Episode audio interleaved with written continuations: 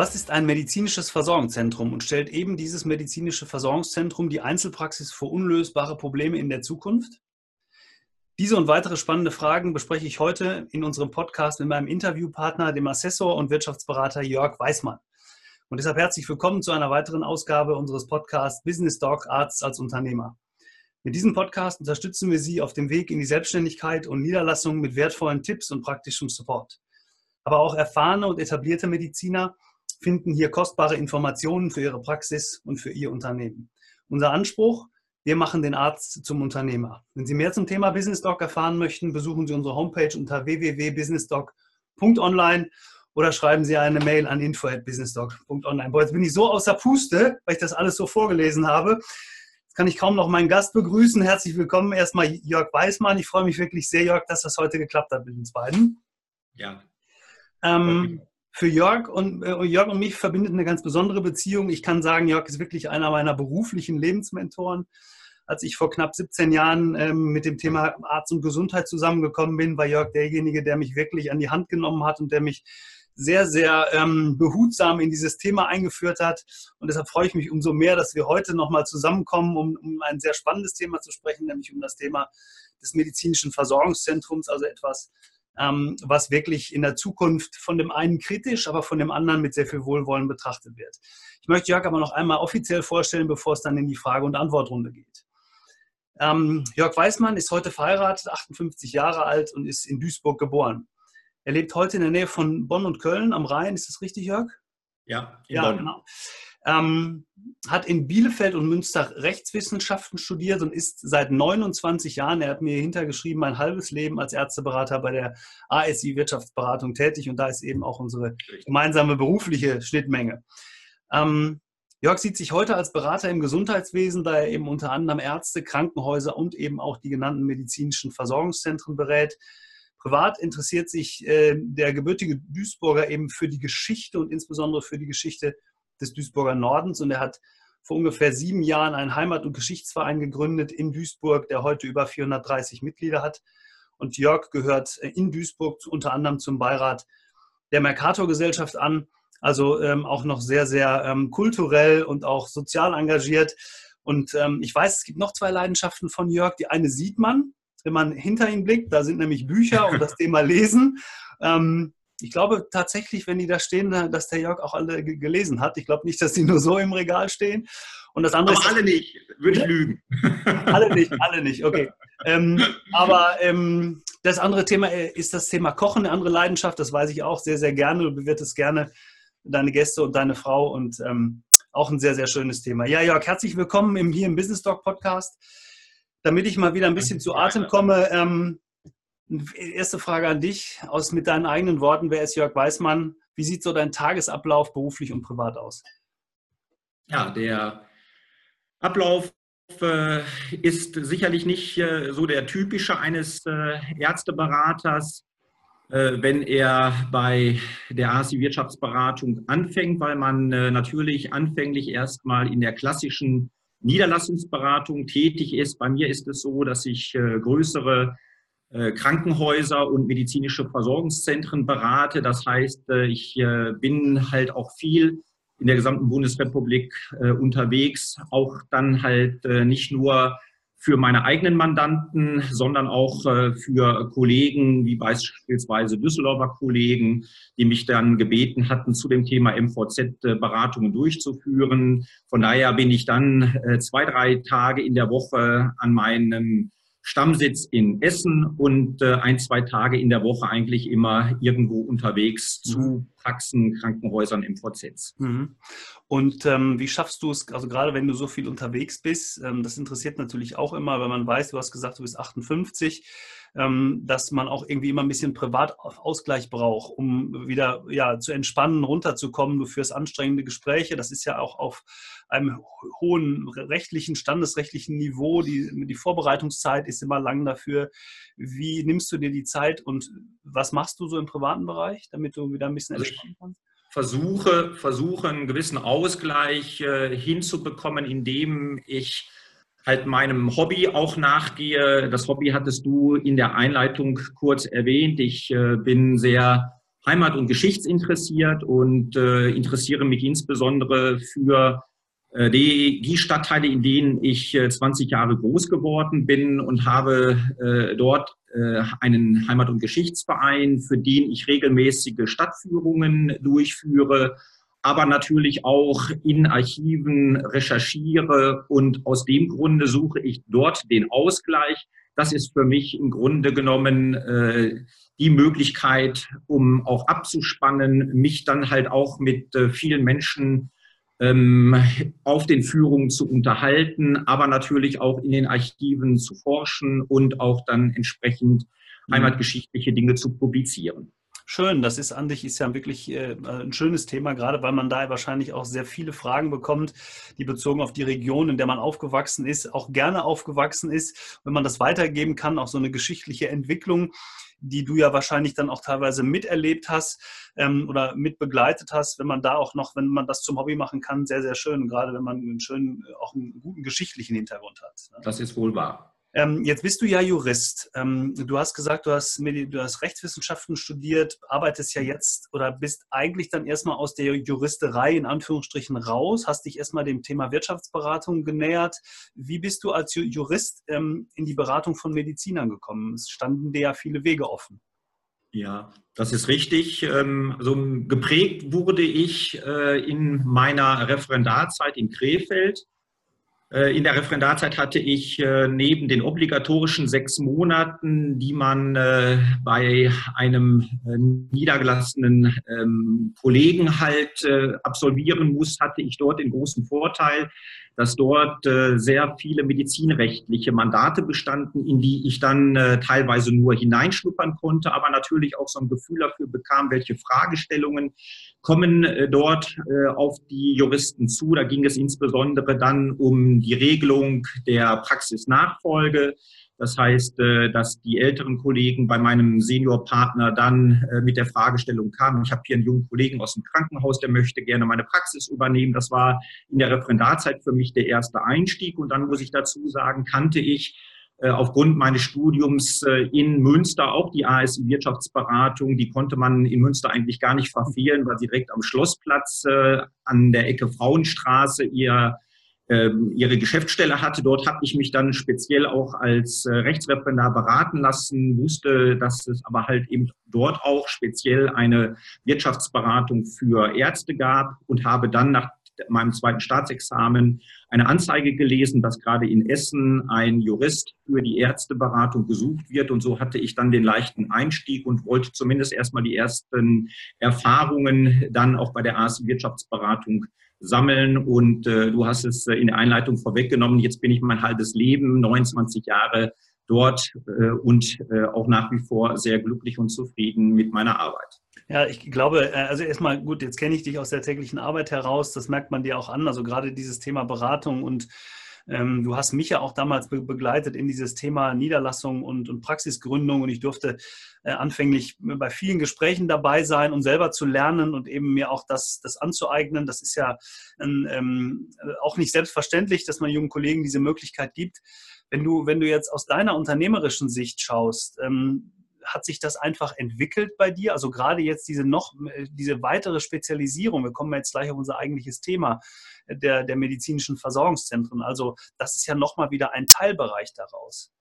Ja, also das hat sich, äh, wie du richtig sagst, äh, Oliver, äh, auch erst im Laufe von vielen Jahren entwickelt. Also für mich war die klassische Niederlassungsberatung, wie ich sie vorhin erwähnt hatte, dass ein Kollege auf eine andere Kollegin oder Kollegen überträgt, war natürlich mein Kerngeschäft, aber es hatte mich dann immer schon gereizt, wenn äh, darüber hinausgehend größere Vorhaben geplant wurden, sei es, dass größere Gemeinschafts- oder Praxisgemeinschaften gegründet wurden oder aber wie dann die ersten Anfänge da waren mit Gesundheitszentren, Ärztehäusern, hat mich das natürlich äh, immer mehr gereizt und äh, es war für mich auch äh, wichtig, äh, mich zu spezialisieren und das habe ich dann schwerpunktmäßig natürlich seit 2004, nachdem im fünften Sozialgesetzbuch die MVZs äh, entsprechend mhm. implementiert waren, dann habe ich mich natürlich auch auf diese besondere Form dann halt auch spezialisiert. Mhm. Ähm, jetzt sind wir eigentlich schon mitten im, äh, mitten im Thema. Der, ähm, es hat ja sehr viele Veränderungen gegeben. Also äh, gerade der, der, der, standesrechtliche Bereich hat sich für den Arzt, für die Ärztin, für das Thema der ambulanten Versorgung ja sehr, sehr stark verändert in den letzten ja, 15 Jahren schon sehr, sehr extrem. Wenn man das jetzt mal ins Verhältnis setzt zu dem, was die Jahre da, davor passiert ist, welche Möglichkeiten hat man da? Ähm, kannst du vielleicht aus deiner Sicht mal zusammenfassen, welche Veränderungen die Branche so mitgemacht hat ohne Wertung vielleicht äh, aber doch so eine, eine Richtung äh, vorgeben? Also, ja, ich sag mal, die, die für mich gravierende Änderung äh, durch die Einführung 2004 der medizinischen Versorgungszentren ist sicherlich darin zu sehen, dass es ja äh, bisher in sogenannten Ärztehäusern oder auch Gesundheitszentren in der Regel eigentlich immer ausschließlich Ärzte waren, die dort äh, involviert waren, sicherlich auch abgerundet durch Apotheker, die sich gerne in solchen Ärztehäusern mit eingebracht haben. Aber es äh, war bis dato eigentlich äh, immer so, dass es ausschließlich äh, die Ärzte selber waren. Durch die Einführung der medizinischen Versorgungszentren sind natürlich andere Spieler aus dem Gesundheitswesen mit äh, auf den Markt gedrängt. Das waren von Anfang an natürlich auch Kliniken, Krankenhäuser, die sich damit beschäftigt haben, insbesondere natürlich im Laufe der Jahre auch große private Klinikketten, die sich dann für dieses Thema interessiert haben. Und dadurch ist natürlich für den äh, niedergelassenen Arzt eine ganz andere auch äh, Situation in der ambulanten Versorgung äh, entstanden, weil er sich jetzt halt nicht nur mit seiner Einzel- oder Gemeinschaftspraxis in Konkurrenz sieht natürlich zu ganz anderen Strukturen, die natürlich auch eine ganz andere Ausstattung mhm. haben. Und das hat schon auch die gesamte Ambulanversorgung nicht nur äh, zum Vorteil, sondern auch in vielen Bereichen zum Nachteil verändert, äh, wie ich es in vielen Städten, wo ich MVZs begleitet habe, mitbekommen habe. Das hat natürlich insbesondere, und äh, damit möchte ich äh, einfach auch einen großen Nachteil auf zählen, dass es in der ambulanten Versorgung zum Wegbrechen von der patientennahen Versorgung kommt, weil natürlich viele Vertragsarztsitze dann nicht mehr an den Standorten der bisherigen Praxen verbleiben, sondern konzentriert werden in derartigen medizinischen Versorgungszentren, was äh, für die patientennahe Versorgung äh, nicht vorteilhaft ist, sondern ganz im Gegenteil. Ja, ähm, da, dieses Thema möchte ich auf jeden Fall gleich nochmal aufgreifen. Ich wollte nur dich bitten, vielleicht nochmal für diejenigen, denen diese Begrifflichkeit medizinisches Versorgungszentrum Versorgungszentrum jetzt nicht so geläufig ist, vielleicht einfach kannst du vielleicht einfach noch mal kurz erklären, was ist ein medizinisches Versorgungszentrum und welche Möglichkeiten ergeben sich zum Beispiel für Krankenhäuser auch daraus?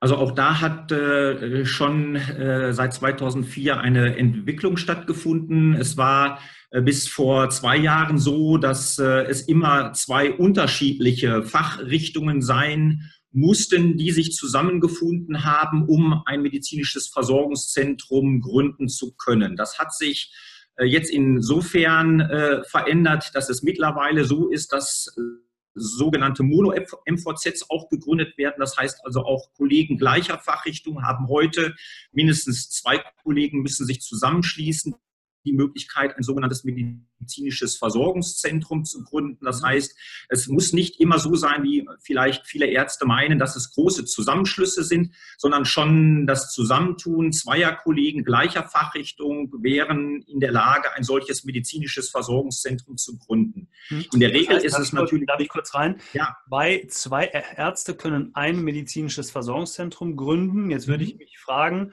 wo ist da der Unterschied zu einer Gemeinschaftspraxis oder zu einer Praxisgemeinschaft?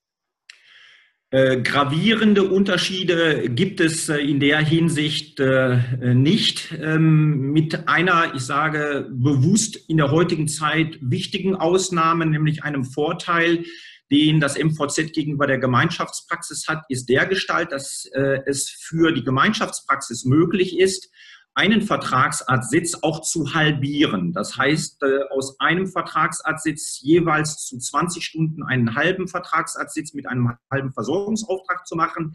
Hier liegt ein nicht unerheblicher Vorteil bei den medizinischen Versorgungszentren, weil sie haben die Möglichkeit, aus einem halben Sitz zusätzlich auch Viertelsitze zu machen. Okay. Das hört sich jetzt vielleicht nicht so spannend an, aber wenn wir uns natürlich in der heutigen Zeit auch äh, anschauen, wie es in der ambulanten Versorgung aussieht, dass ein sehr, sehr großer Anteil von Frauen in äh, die gesamte Weiterbildung äh, hineingegangen sind, dass wir also insofern auch von der Lebensplanung der Ärztinnen her ähm, auch die Möglichkeit der Flexibilität äh, von Arbeitszeiten bieten müssen, dann sehe ich das bei den MVZs, die ich im Moment betreue, als sehr, sehr großen Vorteil an, weil es sehr viele Frauen gibt, die erstmal auch nur für zehn Stunden Einstieg suchen und mit einer solchen Viertelstelle in einem MVZ problemlos die Möglichkeit haben, anzufangen, wieder reinzukommen, keine Dienste zu haben. Das ist für mich eigentlich im Moment der wichtigste Vorteil, den ein MVZ gegenüber einer Gemeinschaftspraxis bietet. Das heißt also grundsätzlich, wenn ich ähm, als Arzt oder wenn ich mit einem Kollegen eine, eine, Gemeinschaft gründen will, wie die zunächst aussieht, hätte ich die Wahl, gründe ich ein medizinisches Versorgungszentrum mit zu zweit, auch eine Monostrukturierung, hast du gesagt, also zwei Ärzte gleicher Fachrichtung können ein medizinisches Versorgungszentrum gründen könnte ich mir überlegen, ob ich eine Gemeinschaftspraxis gründe oder ob ich eine ähm, oder ob ich das Thema medizinisches Versorgungszentrum nehme. Dann muss Völlig ich später noch überlegen, wenn ich vielleicht andere Voraussetzungen schon habe. Ich weiß, ich möchte mehrere Ärzte auf eine, auf eine Facharztstelle anstellen, könnte ich im MVZ aus einer Stelle vier Sitze machen, weil ich es Viertel. Ähm, das könnte ich im, im, im äh, ambulanten Bereich in der Gemeinschaft eben nicht. Also das mal so als Hauptgrund rauszustellen. Völlig War richtig. das immer so oder hat es auch da eine Entwicklung gegeben? Nein, also diese Möglichkeit äh, der Viertelung, also 0,25er Stellen daraus zu machen, war von Anfang an gegeben.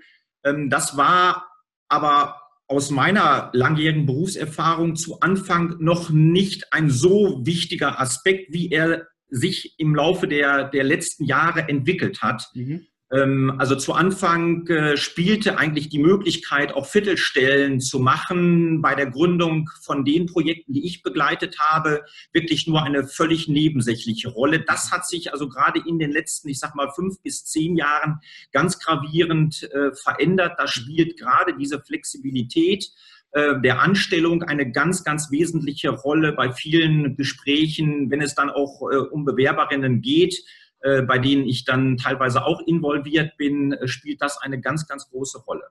Okay, das bedeutet also, ähm, da wäre nur ein kleiner Unterschied. Warum ist das MVZ denn für ein Krankenhaus interessant? Interessant ist es natürlich deshalb, weil äh, so aus dem stationären Bereich her eine Verzahnung in den ambulanten Bereich stattfindet. Mhm. Ähm, das hat es äh, auch äh, schon seit den Möglichkeiten, MVZs zu gründen für Krankenhäuser gegeben. Aber man muss schon dazu sagen, dass gerade in den letzten Jahren verstärkt Krankenhäuser MVZs wieder gründen, mhm. Ähm, weil man natürlich zwei Aspekte sehen muss. Zum einen ist es natürlich interessant ähm, für äh, das Krankenhaus insbesondere fachärztlich geführte MVZs zu gründen, weil dort in der Regel dann halt auch Disziplinen sind, die für die Belegung der Krankenhäuser von großer Bedeutung sind. Das ist der eine Aspekt.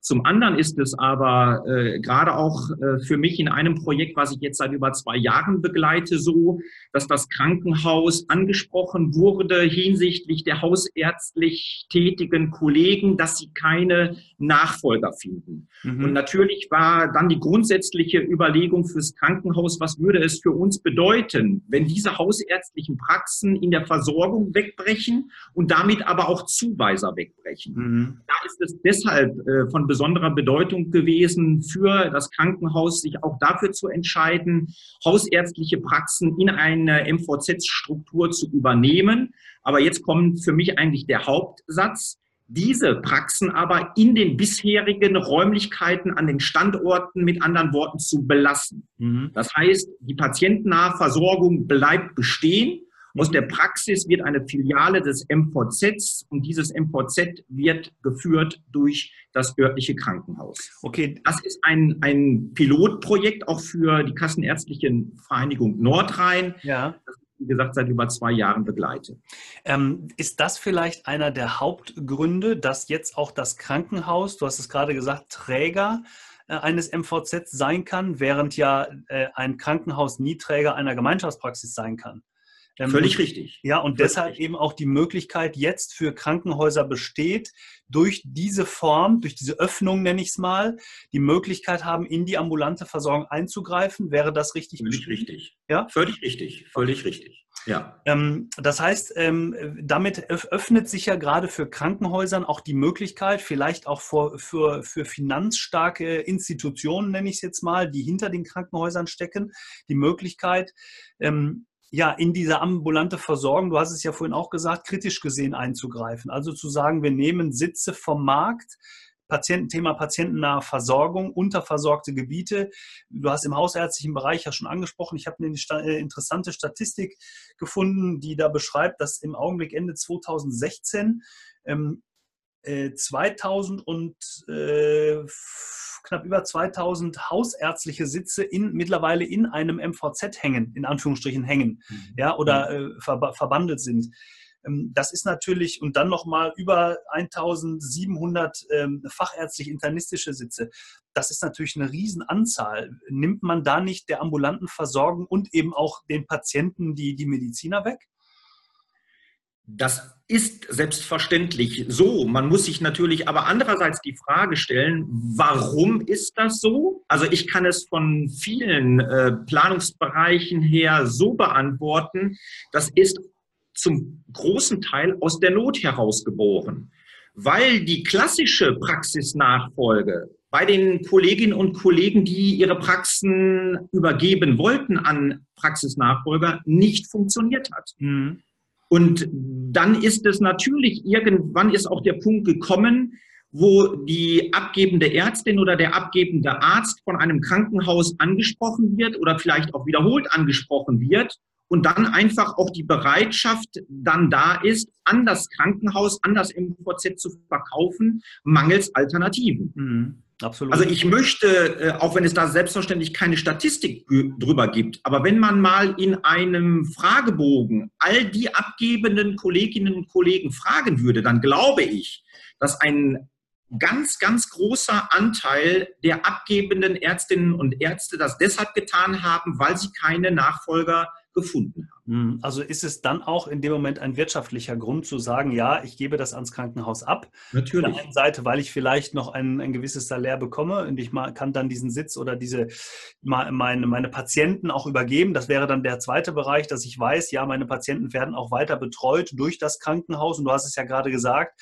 es ist ja nicht nur schlecht, sondern gerade wenn man in einem Pilotprojekt mal versucht, die Räumlichkeiten des Arztes mit zu übernehmen, also die patientennahe Versorgung an dem Ort zu belassen und auch zu sagen, der, der Arzt bleibt dann da, dann, dann wäre das ja eine Lösung, wie man solchen Dingen gerade in ländlichen Gebieten und Gemeinden auch entgegenwirken könnte. Ne?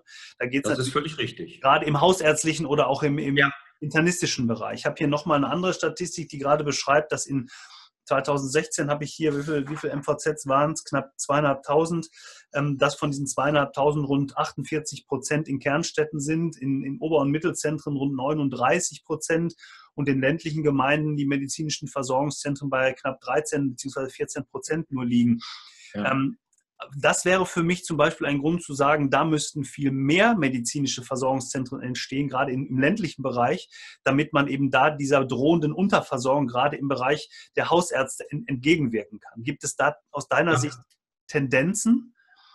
Ja, also es gibt in unterschiedlichen Bundesländern Pilotprojekte. Also ich habe das äh, hier in Rheinland-Pfalz mitbekommen. Von der Kassenärztlichen Vereinigung Nordrhein weiß ich es ebenfalls. Mhm. Ähm, das wird ja auch durch entsprechende auch Fördermittel auch versucht mhm. äh, zu erreichen, äh, wo man genau auch die unterversorgten Gebiete mit Zuschüssen von 25.000 bis 50.000 Euro fördert, wenn sich ein junger Kollege beziehungsweise eine junge Kollegin äh, im hausärztlichen Bereich in den unterversorgten Gebieten niederlassen will. Mhm. Ähm, das gibt es in den Ansätzen, keine Frage. Ähm, man muss natürlich nur abwarten, ähm, ob es dann wirklich auch so in Anspruch genommen wird. Aber die äh, Tendenz, ähm, derartige MVZs in ländlichen Gebieten ähm, auch einzurichten, die Tendenz ist auf jeden Fall da. Mhm.